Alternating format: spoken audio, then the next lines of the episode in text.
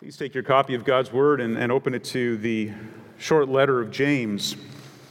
I'm going to once again provide you with a translation that I hope will be helpful in terms of just consistently translating some of the words in the original language to convey the meaning. I understand it might not be as smooth as the English translation that you hold in your hand, but the intention in mind is really to make sure we understand the meaning of the text in its context. James is a short epistle. It would have been read to the congregation that was gathered in one sitting. The leaders of the church would not have invited the church to gather, read two or three verses from the letter, and, and then said, Now come back next week and we'll do a next few verses.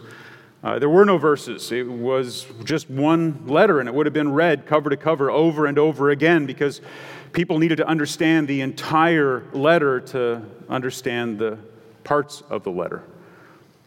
And that's why we're taking this in bigger sections, maybe, than you might have expected, because we're covering entire units of thought that the author had and that the Holy Spirit inspired. This whole series is called True Religion. And each week we're looking at one particular fruit. And this week we'll look at the fruit of obedience. We'll be in James chapter 1, verses 19, all the way through chapter 2 and verse 13. Well, please follow along in your Bibles, if you will, as I read the text this morning from what's inside the bulletin. Know this, my beloved brothers.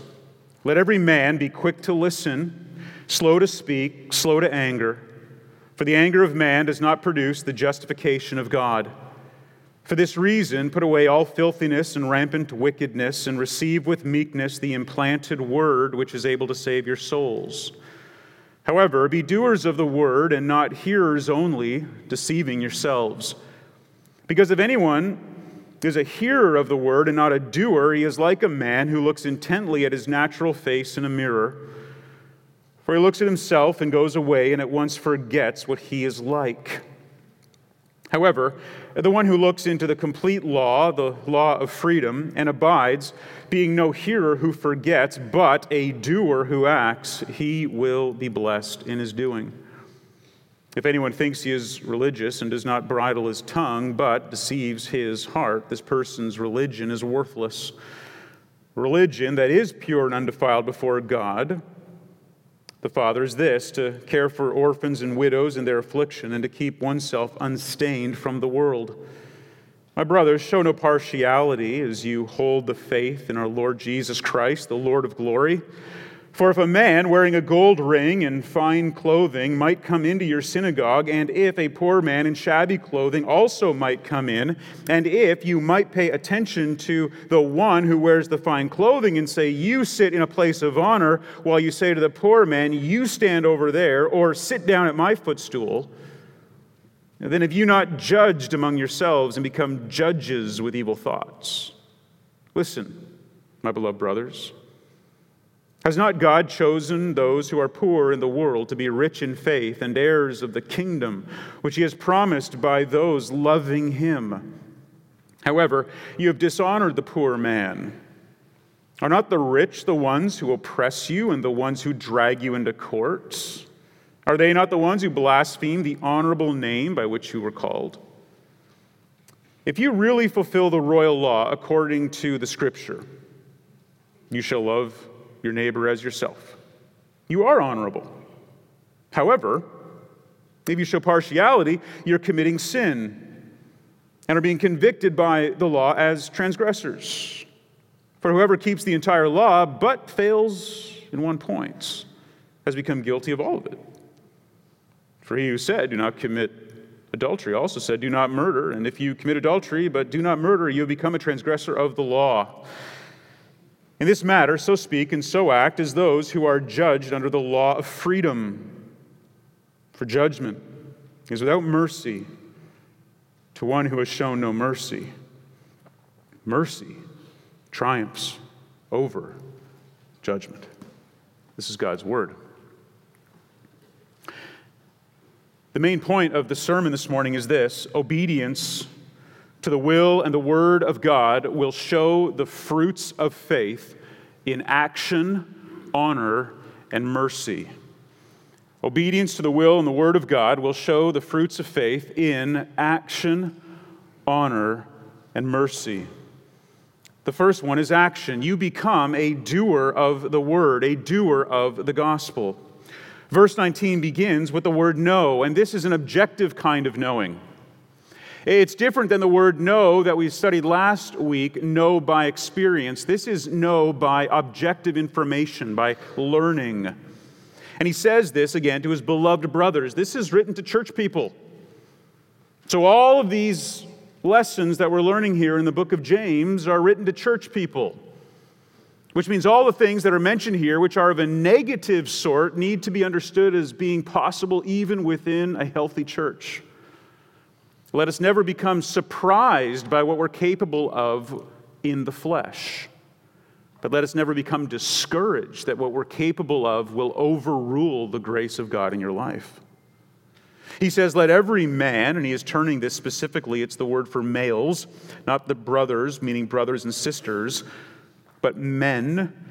Let every man be quick to listen now, this is different than the word hear that we're going to see down in verse 22 through 25. It's listen, it means take it in.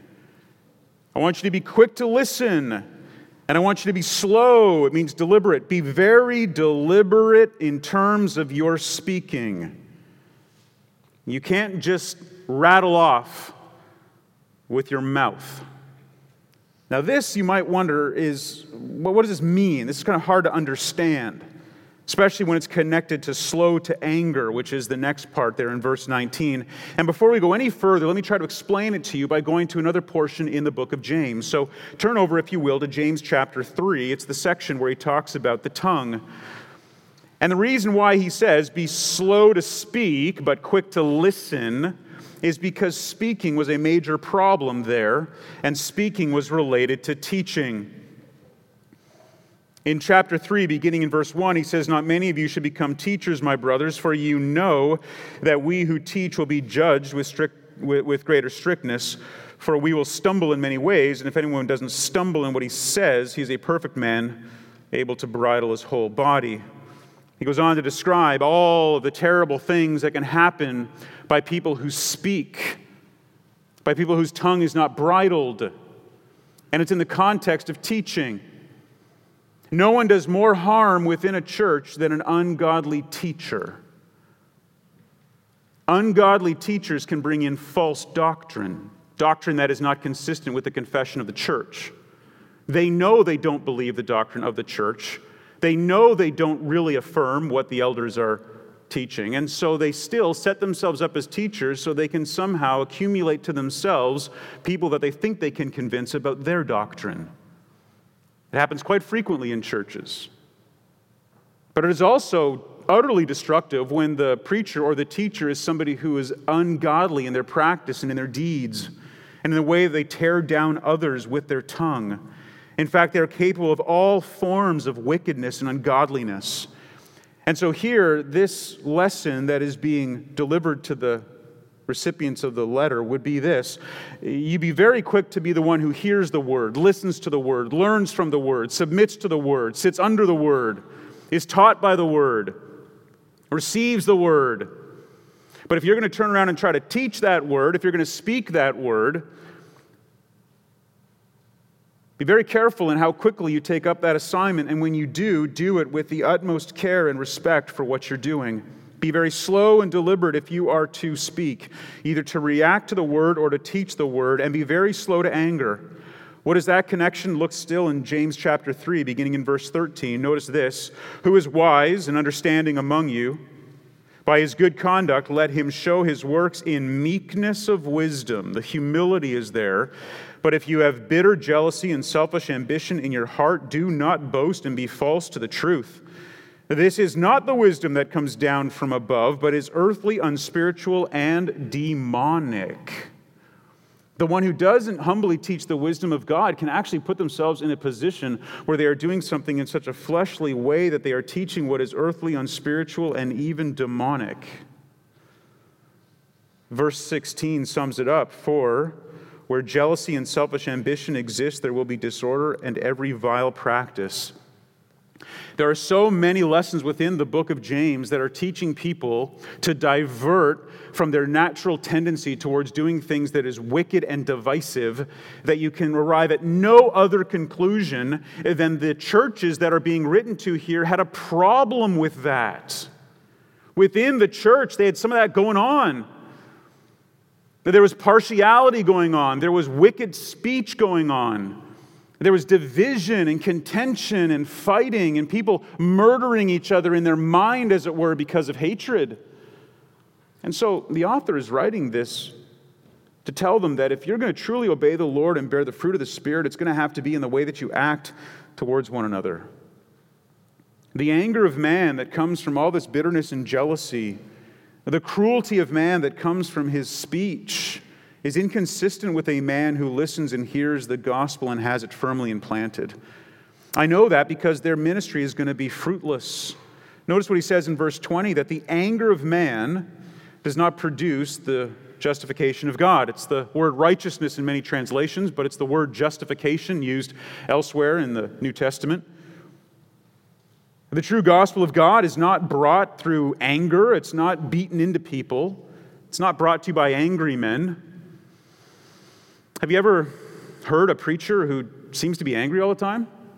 You ever come across that? Maybe you sat in churches like that? Guy gets up every week and he just yells at you? I've been in places like that. I've sat under preaching like that, and I've sat there thinking to myself, why are you yelling at me? Like, what have I done to you? Why are you so angry? Like, what are you so upset about? And they rattle off all the things they're angry about in the world and all the. And it's like, man, I don't know if I could handle this every week. I don't have the constitution for it.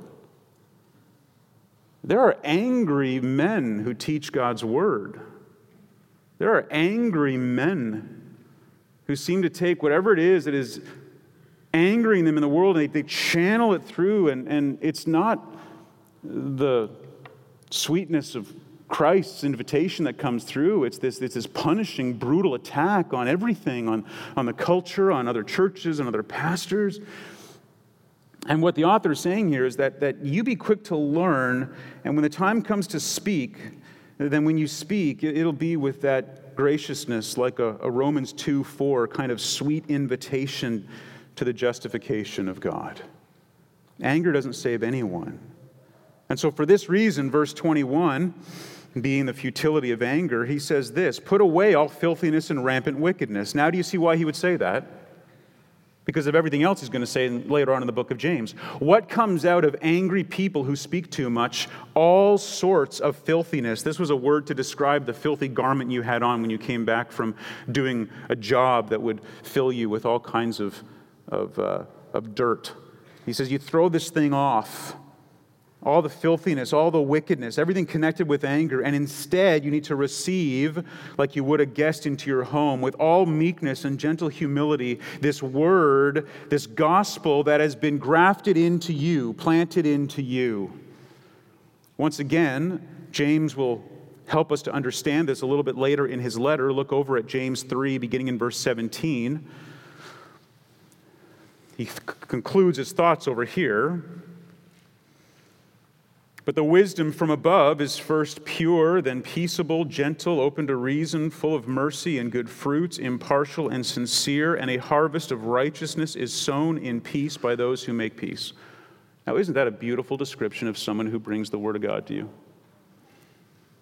Wouldn't you love to be described as a congregation where the gathering is described by even outsiders as pure and peaceable and gentle and reasonable and full of mercy and all kinds of good fruits, and they're impartial and they're sincere in what they do, and everything about that place is just peace.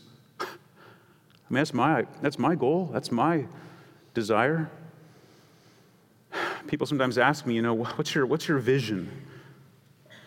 And I say, well, I, I mean, the Bible's pretty clear about what a church is supposed to be. You're supposed to pray and sing and preach and practice the ordinances and do church discipline and, and live as a model of, of peace and, and sincerity and love to the, the watching world.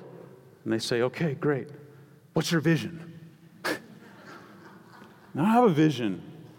I don't have a plan for global takeover. I don't have a plan for what this church is going to do here in North County. What I have a plan to do is to go back into what Scripture says we're supposed to do and just consistently do that every week and let the Lord decide what He's going to do with the rest of it. And you ought to be in a place where that's, that's the goal, that's the vision. The only vision is that which has already been given to us. It's not a mission, it's a mandate. It comes from the Word. And as that Word dwells in us richly, as that Word is something we listen to and submit to, it's going to show up in a, in a sweetness in the church. And it's going to be something that draws people in. And so he says that it is through that sort of teaching of the Word, the implanted, grafted in Word is able to save your souls. However, verse 22, be doers of the word. Here's where the action really comes in. Be doers of that logos and not just hearers. Very different word here, not just hearers. Because those who just hear it but don't listen to it and aren't changed by it, they deceive themselves. Because, verse 23, if anyone is a hearer of the word and not a doer, he is like a man who looks intently at his natural face in the mirror. Now, he's going to give us an illustration here. It's a simile, it's a little bit of a, uh, an analogy, if you will. He wants to tell us listen, don't just be a hearer, but be a listener, be a doer. Because if you're just a hearer, you're like somebody who goes and looks at his natural face, literally his birth face, the face he was born with. And you look at the face you were born with in a mirror, and then you look at yourself and you go away and you at once forget what you were like. You, you literally forget yourself. You forget your identity. You forget the fact that you are in need of this implanted word. When you stand before this mirror, he says, as an illustration of those who hear but don't do anything about it, you look at this natural face in the mirror, and then you walk away as if you forgot who you were as if you couldn't pick yourself out of a lineup if there were a photograph given to you. You have absolutely no idea of who you are in relationship to this gospel. You don't realize how much you need it. However, notice the contrast.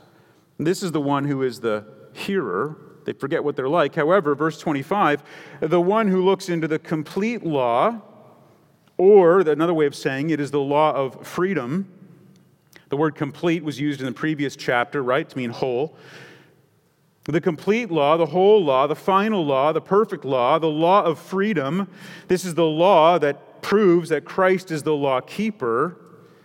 And if you abide in that, like John 15, 4 tells us to do, abide in Christ and He in us, if you abide in this truth, being no hearer who forgets, but a doer who acts, and it's the strongest contrast possible. That word but, when I translate it, I use the word but instead of every other place in the English that uses but, because usually it means however, or for this reason, or if. But when I use the word but in my translation, it's because in the original, it's the strongest possible contrast given. It is meant to stop you and to make you say, okay, these are polar opposites the polar opposites, the polar extremes of each other. On the one extreme is the hearer, and on the other extreme is the listener and the doer.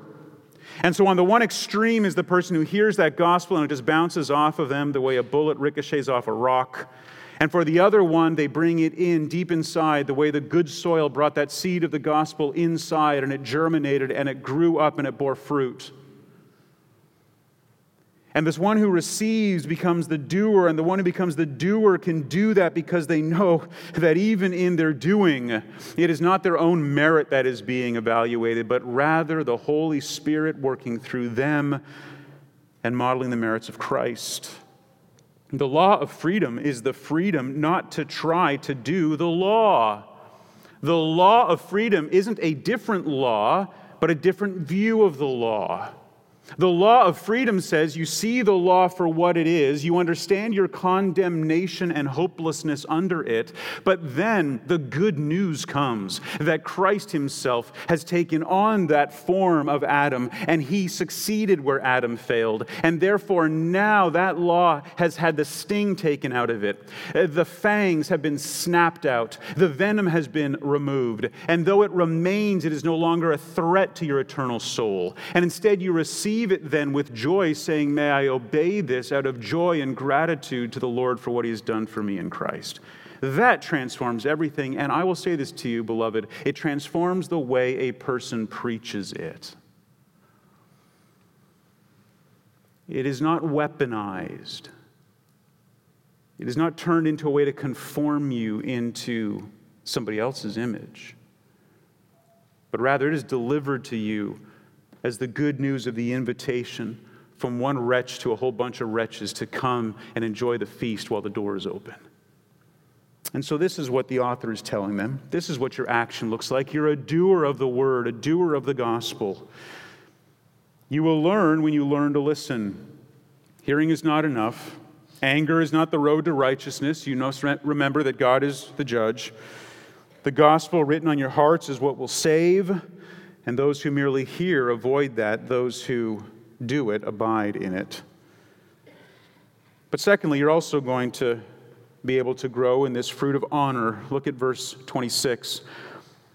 This is what true religion looks like. He says, If anyone thinks he is religious, now just stop there for a moment. Be very careful what this means. This was a word that meant to be somebody that was uh, expressing their loyalty to a religious sect through ritual acts.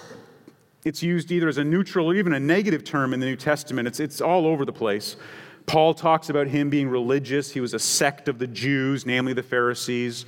I believe it's Colossians talks about people who are religious, but they're worshiping angels. So it's, it's religious here is not necessarily a good word, but it's being essentially made good by James in this particular context, or at least he's taking the edge off it but not before he first makes his point. So he says, If anyone thinks they are religious, but don't bridle his tongue, but, there's our word again, strongest contrast, deceives his heart, this person's religion is worthless. Everything they're doing to try to make themselves religious and look good and compliant with whatever it is that they're claiming to follow is worthless. However, if you want to go down this path of the outward acts that honor the Lord, look at verse 27. Religion that is pure and undefiled, meaning without hypocrisy, before God the Father is this. So if James says this is what it is, then we should listen. If James wants to take the idea of religion and say to somebody, you know, you're never as religious as you think you are, but if we want to just for a moment talk about religion, let's, let's give you the benefit of the doubt. If you want to do religion, if religion is what you want, if the outward manifestation of what you believe is important to you, here's what it looks like. And he goes on to describe it. He says that this is to care for widows and orphans in their affliction and to keep oneself unstained from the world. Now, first of all, notice it's not the word visit. Sometimes people translate that the word visit and they think, well, I have to go out and I have to visit people. And I, I become sort of this endless, sort of traveling visitor to everybody in the church that, that needs a visitor. Well, that's, that's not what he's saying here. The word visit is actually much more important than that. It's not just going to see them in their loneliness, it is actually caring for them in their affliction, in their need. And he brings out two groups widows and orphans. Not because everyone else in the church isn't worthy of this kind of attention, but they're the two that were most easily exploited. You minister to those who are potentially exploited. And so, here, even in this church, we are continually ministering to those in our body who are in this category of being vulnerable. Oftentimes, it actually does include widows. In fact, just this week, I was dealing with a couple of widows in our church who were, I thought, at risk of being taken advantage of or had been taken advantage of, sometimes by scrupulous people around them. And, and it happens quite often because you're in a, a stressful situation, it's, it's sort of a, an affliction. Uh, you're in distress. You don't know what to do. The people around you that were giving you some wisdom and, and counsel and guidance, they're, they're not there anymore. And in 1 Timothy, there's some very specific instructions given to how to care for widows within the church. Here, James is being more general. Look after them, care for them. It's not that difficult to interpret, but I want you to notice something. There's a connection, he says, to do this in their affliction and to keep oneself unstained from the world. What an interesting comparison. Uh, wh- why would those two go together? Look after widows and orphans and keep yourself unstained from the world. Now, is that because widows and orphans tend to hang out in really seedy parts of town and you don't want to get caught up with what they're doing? Like, you know, be careful hanging out with those widows because you know what can happen. Bad company corrupts good morals. All those orphans, be careful. You know how orphans are. Makes no sense. So, why is he putting this together? He's putting this together because he's trying to give you a big picture of what it, it, looks like to, to live out the, the honorable behavior of somebody who is filled with the Holy Spirit. Namely, you care for those who are afflicted and you keep yourself from all sorts of the immorality uh, that can define people. He, he's trying to be as broad as he can. He says you need to take care of the physical needs of these orphans and widows and vulnerable people, but you also need to care about morality. It seems today there's almost a, a, a one or the other. You're very, very concerned about social causes, but the moral stuff is not so important. Or you're super concerned about moral stuff, but you know what? The people in the church who have needs, you say, hey, that's not my problem. And James is saying that if you want to have truly practical religion, if you really want to somehow be described by somebody who is, or as somebody who is a doer of the word, do both. Look after those who are in need and keep yourself unstained from the world. Now, it goes on in verse 1 of chapter 2 to break this down a little bit further with another vivid illustration. Look what he says My brothers, show no partiality. It's a word that means to favor one over the other. Romans chapter 2 verse 11, Ephesians 6 9, Colossians 3:25. The other places where this is used, used mostly to describe God as being someone who is not impartial. And he says to them, "My brothers, show no partiality as you hold the faith of our Lord Jesus Christ, the Lord of glory." He says that if you're going to be like the Lord of glory, the glorious Lord who is over all, who is in all and through all, who is holding all together, who is the sovereign king of the universe, if he can be impartial, you can be impartial. If he can show no favoritism, you can show no favoritism. If he can allow anybody to come right into his presence because they've been made an adopted child of God, then you can do the same. That's the issue at work here. And so, with this lack of impartiality, he goes on to give a very practical illustration. Verse 2 For if a man wearing a gold ring and fine clothing might come into your synagogue. Okay, everybody, hold on now. We're going to get into the grammar. It's going to take a little bit of time. If you don't want to hear about grammar, check out. I'll invite you back in a few minutes. But for those of you that really want to understand this text, you're going to have to bear with me because grammar is important. That's why nobody ought to stand up before you and teach God's word if they can't understand the language it was written in. Because it's very clear what he's saying here if we translate it properly. Now, one of the things that's at work is a mood in the original language called the subjunctive mood. And whether you're talking about Greek or English, it's the same. It's the mood of that which is hypothetical. That's why you always see the word if and might around that word. And he's doing this here very intentionally and deliberately. It's a hypothetical situation. It doesn't mean it was happening every day in the churches that he was writing to. But he sets it up. He says that if I were to give you an illustration that would help you understand, it would be this. So, with that in mind, he says that this rich person, if he might come into your synagogue, and that's the right word. Synagogue was used intentionally here. It's not assembly, it's not fellowship, it's synagogue. Why? Because the early church would often meet in the Jewish synagogues. And he says here, this is where Paul obviously would go in. He would teach God's word in the synagogue until they kicked him out.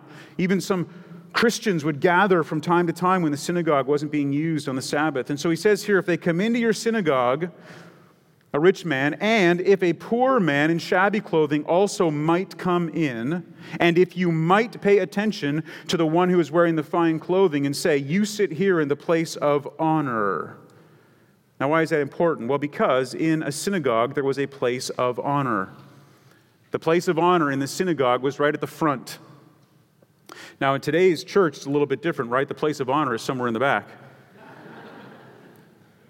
a couple weeks ago, we were visiting the church that my daughter and her new husband are going to be attending, and we arrived there a little bit late. And so the usher came to the back and he said to us, Are you, um, how many are in your group? And, and I looked around, and there was five of us or something. And he says, Okay, you know, if you want, you, I've got a seat where you can sit together. I said, Great. He says, Yeah, but it's on the front row. Is that okay? And I'm going, Yeah, for sure. I got to live by example. I got to be like one of those front row people. It's not afraid to the front row. The whole rest of my family's like, Oh, no, not the front row, please. I realize no one wants to sit on the front row in church. That's why literally half of them are available. But in a synagogue, it was different, man. That's where you wanted to be. Not only were you in the front row, but catch this, it was turned the other way, so you faced everybody. It would be like you coming forward right now and sitting on these steps facing everybody else. That would be the place of honor. And people actually fought to get those. And this was a place of honor because where you wanted to be was right there by the person who was reading the Torah, who was reading the Old Testament scroll. And in some synagogues have been revealed by archaeology, there was actually a place called the seat of Moses, and the teacher would sit there, and at the footstool of Moses was the ultimate place to sit. If you were the big contributor to the synagogue, if you were the leader, if you were the ruler, you got to sit at the front, facing the rest of the people. And the inclination in those days was to treat rich people in a certain special way and guide them in and give them those seats. That's the image. But then a poor man comes in, and you say to him, You go sit over there. What does that mean? Well, in the synagogue, it was set up as a square. And so everybody was sitting on these benches and they were facing inward. And the over there was usually the place that was either outside where those benches were, out there kind of on the patio, or as far back from the rest of the people as you could get them. Or he says, sit at my feet, which means you're on the bench and you're letting that poor person sit on the floor in the sunken area in the middle of the synagogue. A place of absolute dishonor. So that's the mental picture you need to have. He says, This is what it looks like. This is the hypothetical situation. Imagine that were to happen. Rich people come in, you give them the nice front row seats that are facing everybody else so everyone can look at them in all of their fine clothing, in all of their gold jewelry, and you put that poor person somewhere completely out of the way, make it so they're not even seen, whether they're down in that sunken area in the middle or they're down at your feet in front of the bench in front of you, and you make sure that they're not seen. That's the picture. Now, into that, he speaks this truth. He says, then, as a result of this, verse, verse 4, have you not judged among yourselves and become judges with evil thoughts? Evil thoughts flourish in places where there is partiality. Don't turn there, but just listen to this one more time. James chapter 3, and in this case, verse 9, he says, With our tongue, with it we bless our Lord and Father, and with it we curse people who are made in the likeness of God.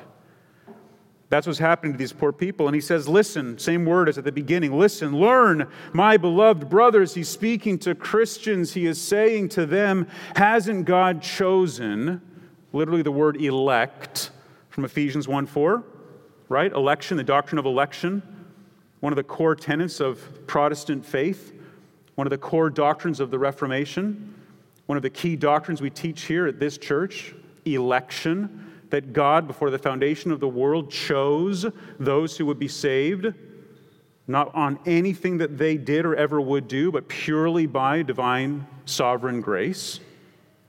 That same loaded word is used by James to describe the fact that these beloved brothers, fellow Christians, were chosen by God and they are the poor in this world, but man, they are rich in faith and heirs of the kingdom. Wow. Be careful how you treat God's children. Be careful how you treat the princes and the princesses of the king. Because here they come in and they are just as chosen by God to be heirs of the kingdom as everybody else. And if you've got a twisted and a distorted religion, your religion is going to say that God must treat the rich people better and therefore love them more and they must be more righteous. And James is trying to come in and explode that way of thinking. Theirs is the kingdom, which he has promised to those loving him. Same structure as in verse chapter 1 verse 12 those continually loving him. As we said last week who are those that are loving him? We went back to the illustration in luke chapter 7 of that sinful woman right? And jesus says leave her alone. The person who is forgiven much loves much. It's often the poor who love much who realize god's daily provision for them. It's quite often the rich who sort of coast along thinking they're not really sure they need it. Now this is not let me be clear this is not an absolute statement that all poor people are godly and all rich people are ungodly. We could go on and on about that reality. It's simply not the truth. It's not saying that. But he is saying in this illustration, in this little story that he has given, make sure you understand that God has chosen those who are poor in this world to be rich in faith. Theirs is the kingdom which he has promised to those loving him. However, verse 6, you don't treat them right. He says, however, you have dishonored the poor man. Are not the rich the ones who oppress you? Now, in this particular case, the rich weren't the nicest group. Look over at chapter 5, verses 1 to 6. Again, the rest of the letter will tell us that, but it's going to be a few weeks before I get here. James 5, 1 to 6. Come now, you, rich, weep and howl for the miseries that are coming upon you. Your riches have rotted, your garments are moth eaten, your gold and silver have corroded. Their corrosion will be evidence against you. They will eat your flesh like fire. That's a pretty intense Way to start off with the rich, isn't it? Wow. You've laid up treasure in the last days. Behold, the wages of the laborer who mowed your fields, which you've kept back by fraud, are crying out against you. And the cries of the harvesters have reached the ears of the Lord of hosts, the Lord of armies, the God who's got his gun strapped on. That's the way you look at it. That's how he described himself with his bow pulled back, arrow set. That's the God that you've offended. It's reached him. He's a God of justice. He visits the widows and the orphans in their affliction. So he does come after the rich and he comes after them very hard. And I believe if this letter was written to Christians and gathered believers on the Lord's day, you might want to conclude there were at least some of those people present in the church. That's why I said this, this church, these churches weren't perfect churches. So he is clear later on with what's going on with these rich people. He goes on in the rest of it You have lived in, on this earth in luxury and self indulgence. You have fattened your hearts in the day of slaughter. You have condemned, you have murdered the righteous person. He does not resist you. Literally murdered them? Probably not, but murdered them in their heart. Hated them, showed partiality towards them. And so, go back to chapter 2. You've dishonored the poor man. Are not the rich the ones who oppress you? Are they not the ones who drag you into court? 1 Corinthians 6, 4 to 6 talks about this as well. Are they not the ones who blaspheme the honorable name by which you were called? You see, this is why I use the word honor over and over again honor, dishonor, it's contrasted.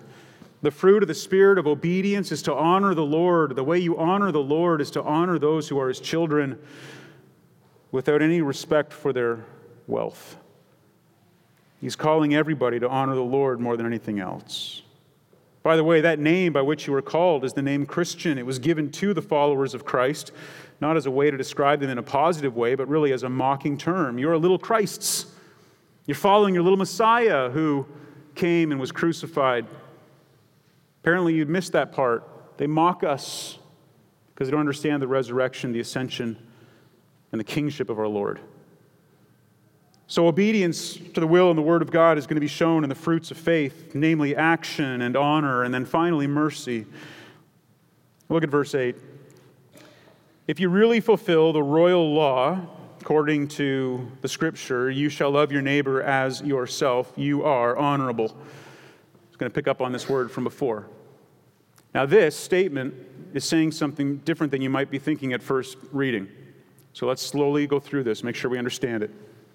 He says, if you really fulfill the royal law, the royal law is the perfect law, God's law, the law that comes down from Mount Sinai, God's civil, ceremonial, moral law. If you really fulfill the royal law according to the scriptures, every jot and tittle summarized by you shall love your neighbor as yourself in Leviticus 19 18, then you are honorable now, is that an invitation to try to perfectly and without exception and for every moment of your life obey God's royal law? Is that what he's really doing here? Is that what he's saying? He is saying, You're good. As long as you obey the law perfectly, you're good. In fact, you can close up the letter now because you don't need to hear the rest of this. Is he really trying to find somebody in the church who put up their hand and say, I guess that applies to me?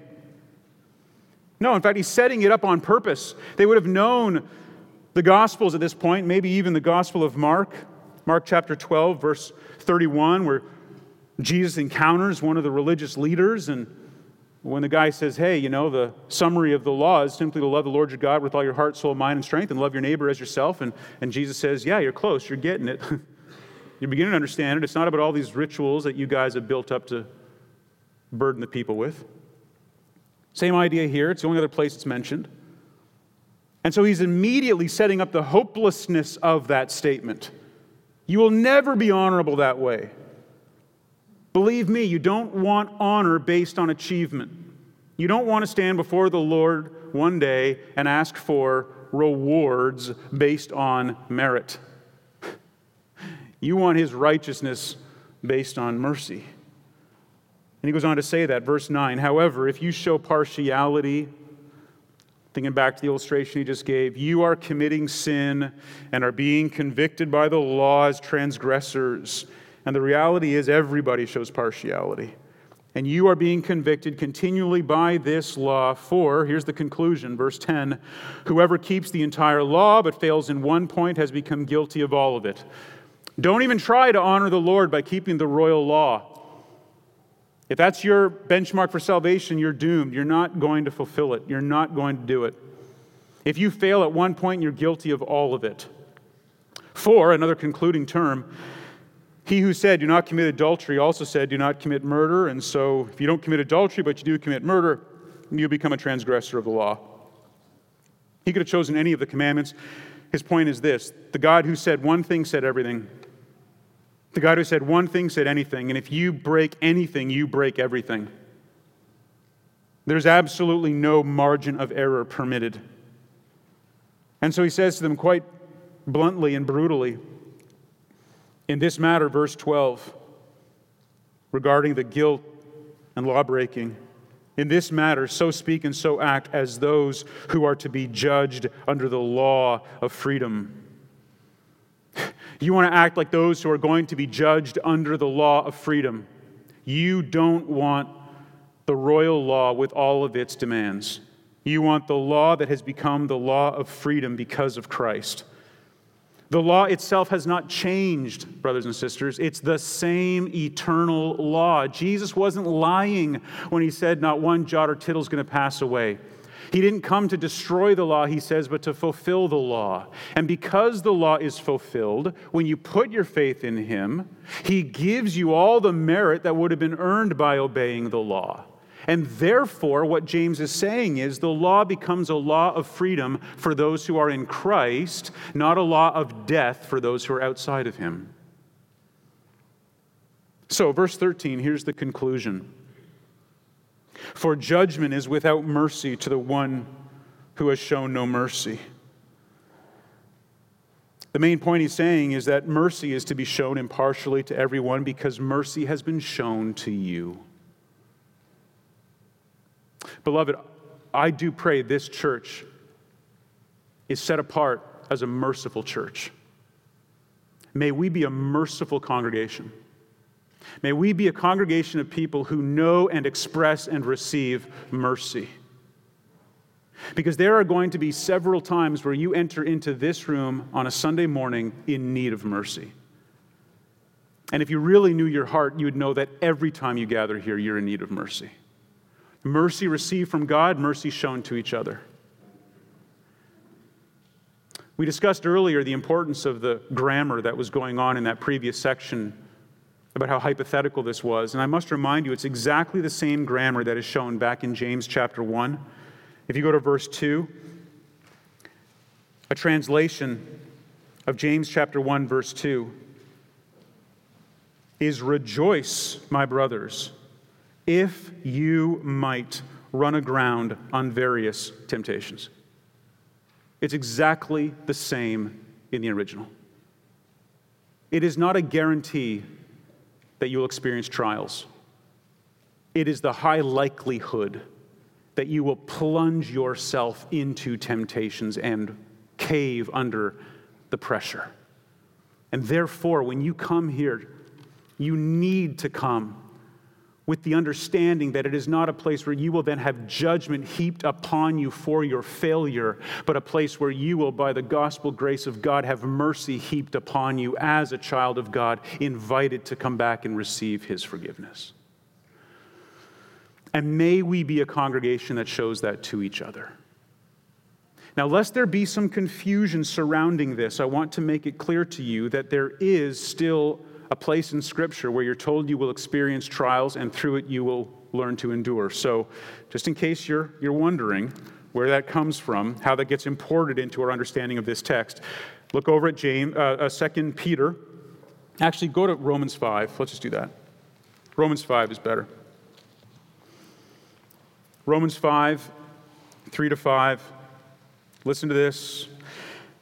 He says, More than that, we rejoice in our sufferings, knowing that suffering produces endurance, and endurance produces character, and character produces hope, and hope does not put us to shame because God's love has been poured into our hearts through the Holy Spirit who has been given to us. There will be suffering. Jesus promised it for anyone who follows him.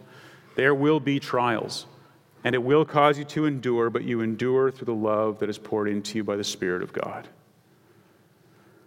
James is saying, you will run aground on temptation from time to time. It's hypothetical, but very highly likely. And when you do, what you lean upon is mercy. And so he wraps up For judgment is without mercy to the one who has shown no mercy. Look over in James chapter 4, verses 11 to 12. Again, he's going to pick this up, so I have to go here. My apologies for so many cross references, but it's important. You have to understand this. It's one complete unit. We have to understand the book as a whole. Look what he says, chapter 4, verses 11 to 12. Do not speak evil against one another, brothers. There's the, there's the tongue again, there's the speaking again. The one who speaks against a brother or judges his brother, same language, speaks evil against the law and judges the law. Isn't that incredible? He says, if you speak evil against your brother and you judge your brother, not only are you putting the law on your brother, the law of the royal law, the law of God, the law without mercy, but you actually stand in judgment of the law. You're putting yourself even above the law. You're making up your own law. Like the law of God wasn't calling you to a high enough standard. That's extraordinary. That's like an extraordinary accusation to bring against these brothers. Verse 12 there is only one lawgiver and judge, he who is able to save and to destroy. But who are you to judge your brother? Who are you to judge your brother? Who am I to judge you? Who are you to judge each other? When we say this is a place where it's, it's, it's not focused on judgment, it's not just because we want to be nice to each other. It's not because we want to minimize sin. It's not because we want to say, oh, it's okay, it's not a big deal. It's not because we want to say, just go out and live any way you want, God will forgive you. It's absolutely not the case. But the reason why this should be a place not of judgment but of mercy is because we all come in as recipients of mercy that we need to show to one another, reminding them that while sin has the capability of separating us from God forever and plunging us into the rightful eternal hell we deserve, it has been paid for in full by the Son of God, who came to obey in every area where we have failed and then given us that righteousness. You see, mercy is not just charity. Mercy is not just given to you as a pardon, letting you off the hook. Mercy was purchased, and it was purchased at an infinite cost. And so, what we do in showing mercy to one another is reminding one another that the infinitely valuable mercy of Christ is what we proclaim. Therefore, the summary of the entire section, what wraps up what he began in chapter 1, verse 19, is this mercy triumphs over judgment. Why? Because the merit of Christ triumphs over any of your merit, the mercy of Christ over any of your sin and the mercy that is shown to us is based on the person and work of Christ. And that's what we can show to each other. In that regard, your faith, your obedience to Christ is going to be manifest in these fruits of action, of doing that gospel, of honor and showing honor to each other, and then in the mercy that we show. No one can really fulfill the royal law in their own strength because one failure is total failure. And so Christ fulfilled what we failed, and that brings freedom from judgment. We have known mercy, And so we show mercy. And therefore James 2:13 is the conclusion of the argument opened up in James 1:19. May that be true of each of us individually and us as a body. Amen. Father in heaven, thank you for that powerful word and for that powerful challenge, and also for the uh, extraordinary mercy that you've shown us. That by the power of the Holy Spirit who indwells us, we might be able to receive your implanted word, your gospel, your mercy, show it to others.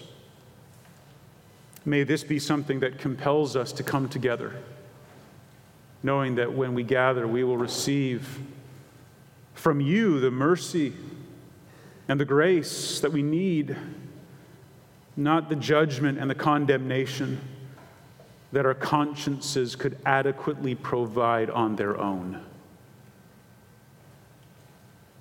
We know that it is highly likely that we have fallen into and even intentionally plunged ourselves into temptations in the last few days. And it's likely to happen in the next few.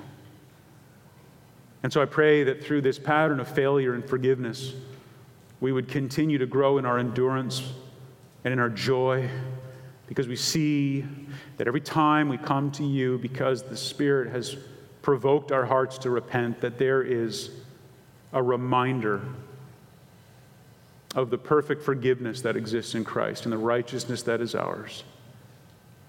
May it cause us to grow even more committed in our effort to live out by your spirit and your power and out of our joy and thankfulness the good law that you've set before us. And may our assurance be profoundly anchored to the person of Christ and not to the ups and downs of our own performance. For it's in his name we pray. Amen.